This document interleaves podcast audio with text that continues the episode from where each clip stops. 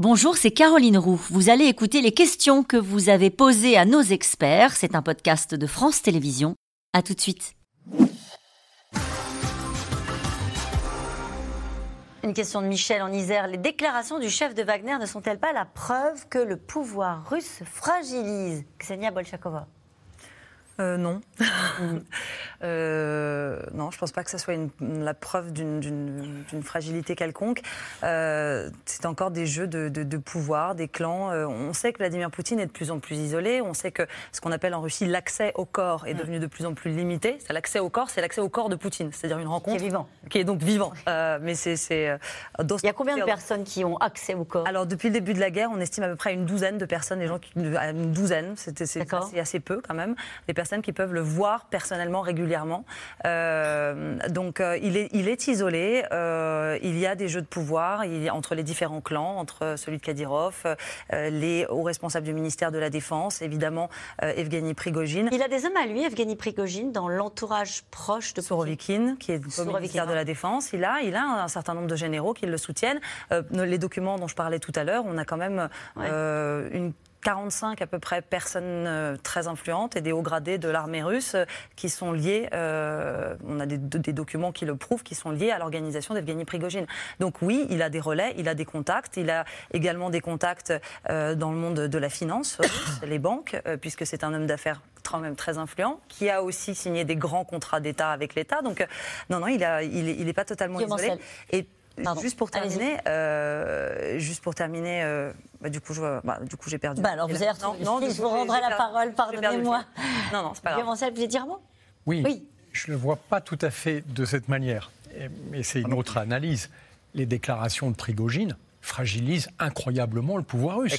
C'est quand même un proche de Poutine qui a été un des porteurs de la guerre. Pour beaucoup de proches de Poutine qui sont allés dire à tout prix il fallait faire cette guerre en Ukraine. Il est au-dessus de la mêlée. Il est Pardon, je termine. Mais il est, allé dire je vais vous apporter Bakhmut sur un plateau. Et là, il est en train d'annoncer la défaite de l'armée russe. Donc, euh, pour moi, le fait qu'un homme autour du pouvoir fasse une telle annonce, parce que c'est un des intérêts de Prigogine, et je crois que c'était mhm. pour ça que c'était important qu'aujourd'hui on parle de Prigogine, c'est que dans ses déclarations, il tient des propos qui sont complètement hallucinants. Il est juste en train de dire à la société russe ce que tous les autres ont l'interdiction de faire. On va perdre. On est en bah train de perdre. Et qu'est-ce qui va se passer quand on va perdre Il ne le dit pas avec ces mots-là. Et euh, si, il le dit, il le dit qu'on va perdre, que euh, les généraux mènent une guerre qui, qui, n'est pas, pas correcte. Et il y, a autre chose. N'oublions pas, quand il attaque Shoigu, et quand, il attaque Gerasimov, qui a nommé Gerasimov et qui a nommé Shoigu? Vladimir Poutine. Donc, en attaquant Shoigu et Gerasimov, il attaque Poutine, quoi qu'il arrive. Allez, qui paye Prigogine pour ses services? Le Kremlin? Ça, c'est toi qui réponds. Oui. Entre autres, euh, qui paye la force Wagner coûte 10 euh, millions d'euros par mois euh, à Bamako. La force Wagner coûte 10 millions d'euros par mois aux autorités de Bangui. qui paye Wagner Toutes les personnes qui font appel à ses services. Donc, et, Prigogine peut-il encore recruter en prison Y a-t-il des volontaires pour s'engager dans sa milice? C'est le ministère de la Défense qui recrute, désormais en prison. Il a été écarté de cette chaîne de recrutement et le FSIN n'autorise plus aujourd'hui Evgeny Prigogine à mettre les pieds dans des, dans des Et il n'y a plus de volontaires oui, dans maintenant qu'ils ont vu comment ça se terminait. Attention, il n'y a pas que Prigogine qui recrute, parce que à cause de Prigogine, on oublie qu'il y a d'autres sociétés militaires privées aussi, que la Russie a toujours une tradition de milices. Hein. Et d'ailleurs, il y a des milices séparatistes en Ukraine. Et qu'il y en a d'autres qui prennent cette place. C'est assez étonnant. C'est une des rares armées dans le monde qui s'est toujours appuyée partiellement sur des milices. Les milices leur permettant de faire finalement ce qui est un peu inavouable, ou surtout pas aller montrer euh, dans les organes officiels ou devant le Parlement. Apparemment, on meurt facilement en Russie quand on critique l'armée euh, ou Poutine. Pourquoi Prigogine est-il toujours vivant? Parce qu'il euh, correspond à ce que Poutine euh, attend de lui encore, et il correspond aussi parce qu'il est entouré aussi, parce que c'est un homme riche, parce qu'il est entouré aussi d'une armée, et donc même si, si euh, imaginons que Prigogine déplaît, et imaginons que Poutine décide de l'éliminer, il le fait comment? 50 000 personnes avec, euh, en armes qui ont passé euh, un an et demi sur le front. 50 000 déjà. Déjà, oui. 75% des 50 000. Il y en a quand même beaucoup. il en reste quelques-uns. 30 000, 20 000. Sergei, à mon avis, la question est un peu différente. C'est, euh, oui, bien sûr, Prigogine déplaît. Mais est-ce que Poutine a intérêt À le faire éliminer bah, faire éliminer. Il y a aussi autre chose quand même, c'est que le fait qu'on euh, montre qu'il y a des pertes, vous avez une autre capacité, c'est de dire que finalement cette guerre en Ukraine est une menace existentielle pour la Russie. Et à partir de là, vous justifiez euh, de pouvoir maintenir un effort de guerre, de pouvoir maintenir même un effort économique, parce qu'il y a aussi autre chose. Les conscrits ou euh, les engagés plus ou moins volontaires qui sont des hommes jeunes, eh ben, il, y a un, il y a un trou économique. Ces gens-là, ils vont pas travailler en Russie pendant ce temps-là et les entreprises doivent garder les postes pendant deux ans de tête. Alors, alors, une autre question. Existe-t-il une résistance russe contre la propagande de, de Poutine et de son pouvoir? Oui. Alors il y, avait eu plusieurs, euh, plusieurs petits euh, marquages assez discrets, euh, parfois avec des, par exemple des petits types de graffitis, des petits bandeaux qui avaient été menés.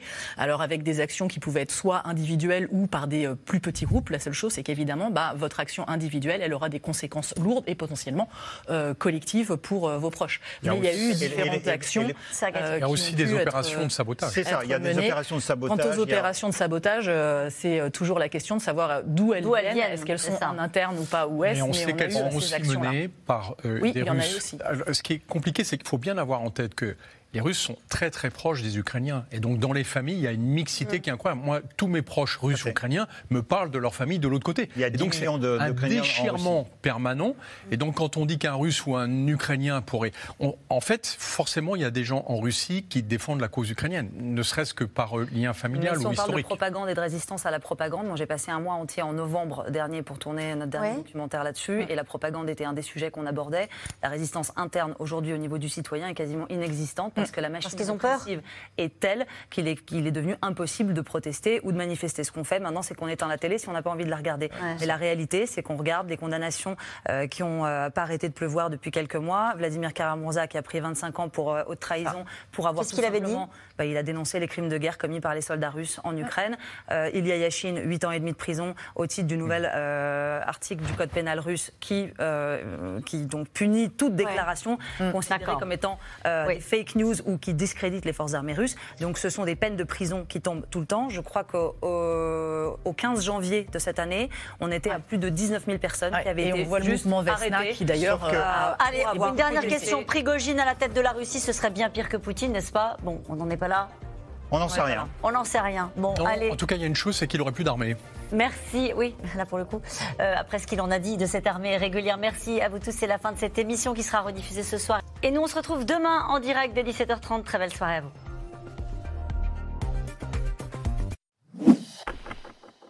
Merci d'avoir écouté C'est dans l'air. Comme vous le savez, vous pouvez désormais écouter l'intégrale, mais aussi l'invité ou vos questions à nos experts. Tous ces podcasts sont disponibles gratuitement sur toutes les plateformes de streaming audio. Et pour le replay vidéo, c'est sur France.tv, bien évidemment. À bientôt.